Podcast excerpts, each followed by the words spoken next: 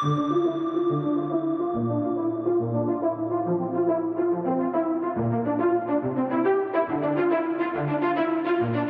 is the Multi Faith Matters podcast. I'm your host, John Morehead.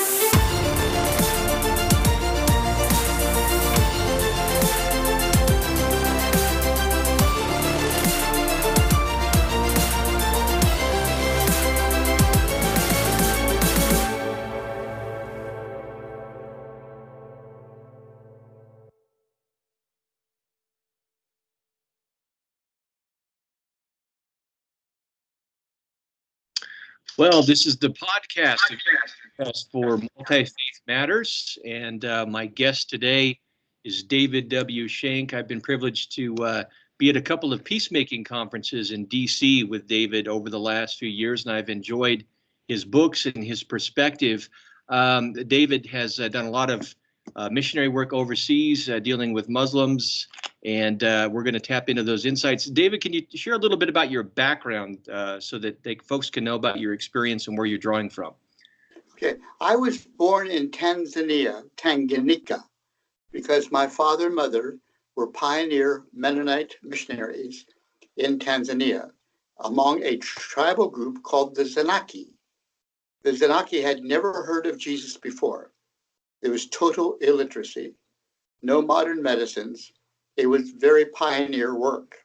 That's where I was born, where I grew up, seeing a church being formed out of a traditional African cultural milieu. There was no Muslims around anywhere. Mm. Um, so, um, however, uh, in my growing up years, I began to sense there was a community known as as, as Muslim, and um, then, as an adult, uh, back in the States, uh, the Lord began to lay on my heart and my wife's heart a concern for Muslims. So that came to us in the USA. And actually, the context was uh, that one of the uh, directors of the mission, uh, Somali Mennonite Mission, uh, an assassin, felt that, that, that, that, that action has to be taken. Um, so um, we were asked to go to Somalia and replace that family.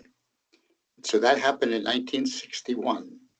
We moved to to um, Somalia, and um, that was when my immersion with Muslims began in uh, the country of Somalia. Uh, 100% Muslim. Uh, as I entered the airport, however, I was very impressed with the fact that uh, that these people are a very God conscious people. In fact, as we were disembarking, a a a, uh, uh a, a uh, porter uh, looked to us at the back of the line and shouted, "Ho, you be Mennonite Mission?" And we said, "Yes, that's right. We like Mennonite Mission. Mennonite mission people pray very much. and so any thoughts that we're somehow entering Somalia unobtrusively uh, would simply be scuttled. we obviously were, had arrived in Somalia uh, where everything was open. Um, and so that was my immersion into, into Muslim uh, engagement and has continued throughout the years. Well, I, I, appreciate your background quite a bit, and I think that uh, viewers and listeners will find that very helpful. Uh, one of the things that I, I think that American evangelicalism is at an important crossroads in uh, how we relate to the other, particularly uh, Muslims at this point in time. And, and, I want to tap into some of your experience and your insights to help uh, evangelicals think through this. Um, you've written a number of books. You're going to reference some of them. One of them I'll hold it up right here that I found very helpful. I've written a review for it uh, of it. Um, Christian Muslim Friend, 12 Paths to Real Relationship. It's a part of a series of books.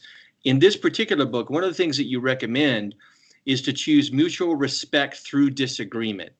Um, and that's not easy for evangelicals, where the assumption is that if we have strong disagreement with somebody in another religious tradition, particularly one we may not like very much, like Islam, that that requires on our part harsh denunciation. So, how have you navigated respect through disagreement with Muslims? a very good question. And uh, maybe I will go to the book that you have already referred to, A Muslim and a Christian in Dialogue.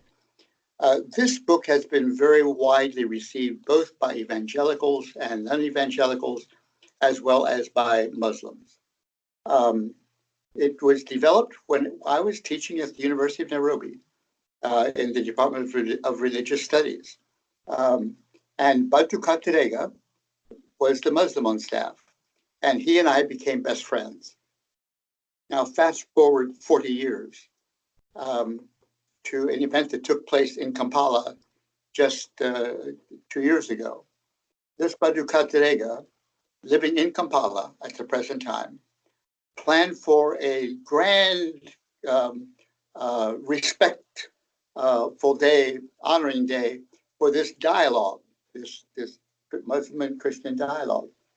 And so I was invited to come. Others came as well. Uh, I thought this would be a modest gathering of three or four people, perhaps. And behold, when the amphitheater's doors opened, there was uh, over a thousand academics and students there in the uh, in the receiving area for uh, to celebrate the Kateregga Shenk dialogue, um, which uh, had been written some 40 years ago.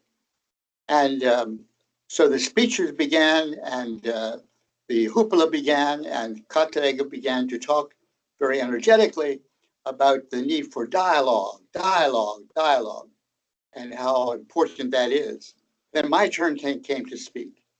And uh, I said, um, uh, this is so important, this emphasis on dialogue. But you know, Kateregga, you and I have been dialoguing for 60 years and then some and we uh, we haven't gotten very far, have we? Actually, there's a long way to go yet in this commitment to dialogue.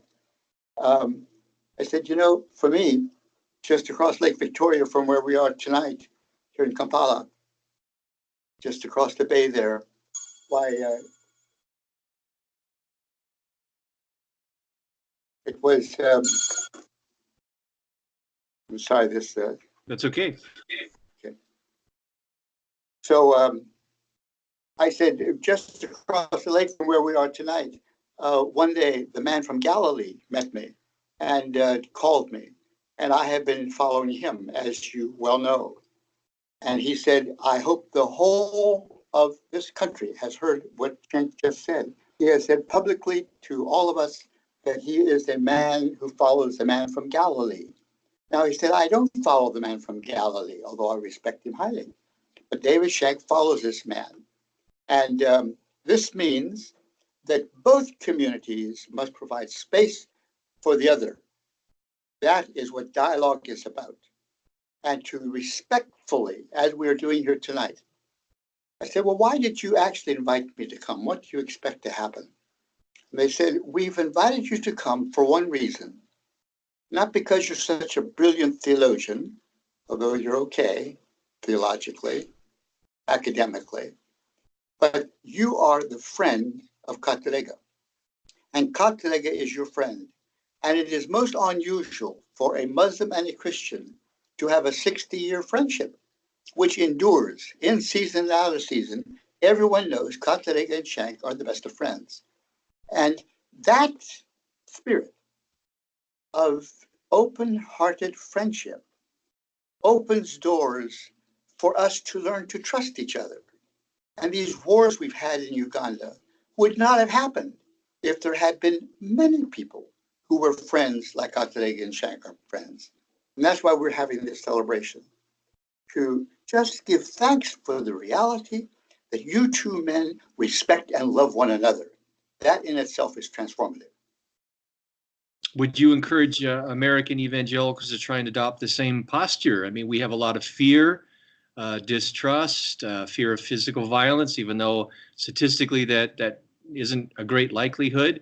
Is it possible, and should we do the same thing here in this country? Of course, of course. I was uh, doing a seminar in Zurich, Switzerland, a couple years ago, and uh, at the, in the center square there in Zurich, and I was saying that uh, every Christian should have a Muslim friend and every Muslim should have a Christian friend. And it is very important for these friends then to meet each other frequently to drink tea together. Mm. That becomes transformative in a culture. Two years later, I was back in Zurich, and several people looked me out, uh, looked me out off this. I said, "You know what? A number of us took you seriously back there two years ago, and we have literally reached out to the Muslims in this community to drink tea together and to become friends to one another. And it has transformed the spirit in this central Zurich uh, tourist sort of area. Um, so, yes, I would say indeed, um, cultivate relationships. A uh, pastor from uh, Kazakhstan told me I thought the Muslim on the hill was my enemy. And then one day I decided to transform this relationship, to become a friend. And so I went up the hill and met the Imam. And I said, I'm the pastor and you're the Imam. I would like us to become friends. And I started to do that every week, walk up that hill and have that conversation. So when I had 30 people to be baptized, I went to the Imam and I talked to him about it. I said, This is your village, basically. It's mostly a Muslim village, but we have 30 people wanting to be baptized. And I just want you to know that that's what we're planning to do in the next two weeks have baptism for some 30 people. And of course, most of those who were being baptized were from Muslim background. And the Imam said, Thank you for sharing this with me. It is so helpful. And so when the town fathers came to speak to the Imam to say, Are you aware the pastor going to have some, some baptisms? The Imam said, Yes, the pastor's already talked to me about that. And uh, we're good friends. And uh, even the Quran itself says baptism is a good thing. So uh, we uh, we bless what you're doing. well, let's hope that we can have uh, more mutual tea drinking and relationships, uh, not only in Switzerland and Africa, but also in America. Uh, you, you just mentioned uh, the Quran. I, I, found something that you wrote about this fascinating in one of your books. you said that the Christian reading and interpretation of the Quran uh, you, you argue that there should be a hard discipline in that. And you state that we should, quote, uh, not presume a reading of the Quran means that we have understood it. And I've seen many critiques by Christians, including evangelicals, who quote a passage of the Quran and give a particular interpretation, and the assumption is that it's accurate, and then they proceed quickly to critique. How can Christians learn to understand the Quran in fair ways that might best represent the way a Muslim community and individual would understand it? Well, there is where the meeting with one another is very important. Um, I um, when, when I uh, teach seminars and so forth on Islam, I always try to imagine that Kateregga, who wrote the dialogue with me, is with me on the stand. And occasionally I will say, now what I'm saying, I know that if Kateregga were here, he would disagree with what I'm saying with my interpretation of the Quran at this point, he would disagree. And so, respectfully, I say uh, we have divergence as a Christian and as a Muslim on some issues which we need to name publicly and to uh, and to deal with them. Um, that that kind of integrity is very important, and it means that I am trusted by Muslims because they feel that you try to represent Islam accurately. Mm-hmm. Um, and if I disagree with that interpretation, then I'm ready to say it and explain why I have concerns about that. Keeping it all out on the table, uh, very, very significant in the conversation between Muslims and Christians. And I think that's one reason that this dialogue is so much appreciated, because they feel that Kateregga has done a good job of representing Islam, and they feel that I've done a good job of representing Christian faith.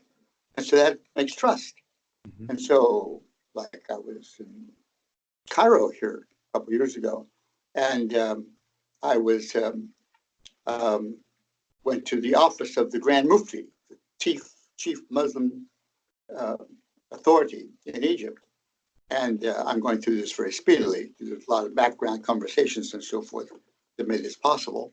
And when I went into his office, uh, I said, "I am David Shenk, and I am a uh, representative of uh, of the Christian faith." Um, and of um, of uh, of uh, Jesus. I'm his emissary, and we know he is the peacemaker, Jesus, and I uh, seek to walk in the peace of Jesus. So we had a very uh, gracious and very forthright, very probing half hour together, And uh, as we were leaving, as I was leaving, he said, I want you to come back for another round. We should have another hour or so to discuss these matters that we're talking about on the peace of Islam and the peace of Christ. And uh, it's just been very helpful. But uh, as you're leaving, he said, I want to give you a message, which I hope you will take to all Christians in North America. He said, This is the message coming from the office of the Grand Mufti of Egypt. Implore American Christians follow Jesus. For if you Christians would follow Jesus, you are positioned in such a way that you could bring about surprisingly good transformation in our culture. But that witness is needed. And we're just urging you step forward and follow Jesus, whom you claim to believe in, and work for the justice which Jesus which Jesus is committed to. That's my plea with you. I got to the office door and ready to step out into the hallway. Behold, uh, the uh, the uh, uh, Ayatollah. He came walking around and stood between me and the door. He said, "Did you hear what I said? I'm serious. Implore American Christians follow Jesus. Have a good day." and then he also suggested that we have another round, and that happened. Very uh, in various venues and so forth. There have been just a number of very probing and significant uh, dialogues that have taken place in Egypt using this book as kind of bellwether on how to put it together. Mm. You also talk about in, in your writings a dialogue of praxis. Um, in my experience, it's almost the praxis that has to come first that creates space in hearts and minds for new ways to see each other so that we can be have you know build trust and have these conversations how might christians work together with muslims as part of the conversation and friendship process what kinds of things have you been involved in Well, it surprises me. but um, our time in Somalia, we went out there in 1963. And um, I got involved as directing the educational program that the Somali Mennonite Mission was, uh, was uh, getting involved in at the request of the government. And that eventually led to developing a high school. And so for a number of amazing years, our team in East Africa and Somalia was involved with the government authorities and parent associations and governors and so forth. We were working together, a small team of Christians and a large team of, uh, of Muslims to develop this high school. Believe me, that was really a dialogue of praxis um, at every level. Um, should there be a mosque in this center? It's built with Christian money. Is that okay to build a mosque with Christian money? And all kinds of questions and so forth. This was a dialogue of praxis, hmm. which uh, uh, pulled into the circle the conversation, both conversation, both with Christians and with Muslims. Um, very tragically, then there was a Marxist revolution took place in Somalia, and in the end of the day, uh, the Marxists really ruined the high school that we had been involved in developing, um, and that was sort of a tragic. But then the, the emphasis shifted, and the Muslims began to refer to us as as uh, the peace, the peace uh, people, and so we became known as the peacemaking people. So although the high school was gone, this uh, legacy of working side by side with Christians and Muslims at developing peace initiatives that continued to thrive until this very day. Hmm. Uh, with this video on the website, I'm going to include the, the titles uh, of your books and links, and people can click to it to find even more. But I want to shift gears a little bit to a book that's forthcoming that you've contributed a little bit to. It's called uh, Do Christians and Muslims Worship the Same God? Um, and you've contributed a little bit to that where you've got differing perspectives, authors contribute and answer that question differently. Uh, your contribution, as I understand it from what I'm reading at Amazon, is that you're talking about the implications of the question for Christians ministering among Muslims. As you know, this is a very contentious question um, because of the stance that uh, evangelical Christians have regarding Muslims and their concern for doctrinal purity. Quite often, that question provokes a very strong and negative reaction if you answer in the affirmative. Um, can you give us a little teaser about your position that you set forth in the book? What, what are the implications for ministry? Let me begin with my experience in Tanzania. No Muslims. This was African traditional religion. When my father and mother arrived there, they asked the Zanaki people, Do you know about God? Everyone said, Yes. Tell us, what you know about God? God created, and then he went on a journey, and he will never come back again. Now, my father and mother did not say, Oh, we have a big surprise for you. The God you are worshiping is false. Mm-hmm. That's a false God. No, your parents didn't do that. So, in fact, when I was back in Tanzania, as I've, I've gone to frequently, but uh, my most recent trip was to, what uh, four years ago, three years ago, with children. We took our children, our grandchildren, to get in touch with what our parents and grandparents have been involved in. In the middle of that worship service, 700 people packing out the church there, Bumangi, where I grew up. This old woman comes into the center of the circle, holding up a little book and singing, This book tells all about it. This book tells all about it. And I moved over and he was holding up the Gospel of Matthew, Hmm. which my dad had translated into Zanaki language as soon as he knew the language. The first book ever published in Zanaki, this, this, this, this Gospel of Matthew. She was singing about Jesus. Now, how did she know about Jesus? She knew about Jesus because of what the scripture. Now, if my father and mother had said to the Zanaki people when they arrived, Well, the God you are worshiping is false. It's not the true God. We worship the true God. Do you think that old woman would have become a Christian? No. The reason she became a Christian was because she was thrilled at the thought that the God she knew has come back Hmm. and has not gone away you see. Now that's exactly how I approach Muslims. Do you know about God? Of course, all Muslims know about God. What's his name? Allah. Among the Zanaki, it was Mulungu, the traditional religion. Ah, I do not say to the Muslims, well, I want you to be surprised, but what I will say is that this God, Allah, that you worship, is a false God. No. Oh, my no. My parents never said that. I never said that. Well, it is among the, among the Africans in, in Zanaki land later on and in Somalia when we became missionaries there. We always built upon the God whom the Muslims already worshipped. But then we say, a big surprise. Do you know God? Oh, no, no, no, no, no. Nobody can know God. Every Muslim in the world says that. We can't know God. Can't know God. Big surprise. God can be known. Hmm. How is that? Through Jesus. And he is the one we have come to bear witness to. Now, Exodus chapter 6, verse 2 says, I revealed myself to Abraham, Isaac, and Jacob as, as um, Allah, as, as God is Allah, as God is Ilah. But to Moses, I revealed God as Yeshua. What's the difference? The difference is that God as Yeshua, Yahweh, comes down and meets us to save us. Within Islam, God never comes down to meet us.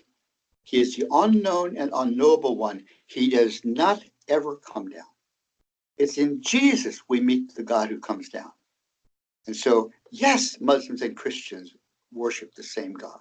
We both believe that God is God, the creator of the heavens and the earth. We believe that. Together, we believe that. But God who comes down and meets us, whew, that is a blockbuster. Mm. That God would so love us that he came and met us in Jesus. And that's why all over the world you have hundreds of thousands of Muslims turning to faith in Jesus. Why? In Jesus, we know God as Father, my loving Heavenly Father. I get invited again and again and again to meet in mosques or Islamic associations and so forth and so forth to bear witness to the peace of Christ. I have those invitations, they keep coming all the time. the one that always surprises the Muslims in the community is a surprise that God would so love us that he would come down and meet us. Hmm. That's distinctive. Hmm. That's why I'm a missionary, to share that good news Hmm. gently, clearly. And you do it very well. I I can't wait to to see what uh, what else you have to say when the book comes out. I think that every time I enter into a dialogue, dialogical conversation with Muslims, as I leave that gathering, I pray and say, Lord, my words are totally unable Hmm. to convince. It's the work of the Holy Spirit. Mhm. But I am called to be your witness. And that's what I've sought to do. It's not adequate. My witness is not adequate. Hmm. It's the work of the Holy Spirit. Well, my friend, I appreciate uh, you taking the time out of a, a busy schedule uh, to share these things. I encourage folks to seek out your book series. Uh, I've enjoyed them immensely, and uh, I look forward to do Christians and Muslims worship the same God with that conversation and your contribution. Uh, who knows? Perhaps we'll be at a, a peacemaking conference again in the near future together. I hope so. I share one more account? Yes, you may. Please do. Okay, yes. Um, one of the great surprises I've had over the last couple years was uh, an invitation to go to Iran. And that was related to Mennonite Central Committee being involved in some uh, philanthropy when there was an earthquake. And those were much appreciated. And coming out of those relationships, this, uh, this invitation came across my desk and the desk of a couple others to come to Iran and participate in a massive event of 6,000, they said, clerics coming together from around the world and to talk about hope, hope in our troubled world. And the specific uh, question that I said to them that I would enjoy speaking to is uh, the hope that comes in Jesus. That's what I'd like to do. And they wrote back and said, You may do that. And so, you know, these doors do not just sort of automatically open when tuning in, tuning in, tuning in. Where might that opening be? And this was one that came our way. And so I get to Tehran then with one colleague. And um, uh, it turned out that it wasn't going to be a small event. Like I said, they said 6,000. I think that was overstated. But um, it was a two-day marathon of 21 sermons, basically building around messianic hope within Islam. And they wanted me to hold forth on in Christian faith. Hmm. What I did was to tell the story of Jesus. And I said, thank you for inviting me. I am commissioned today to share the Christian understanding of what this is all about, what hope is all about. And um, so I just walked through the life of Jesus. They gave me 20 minutes.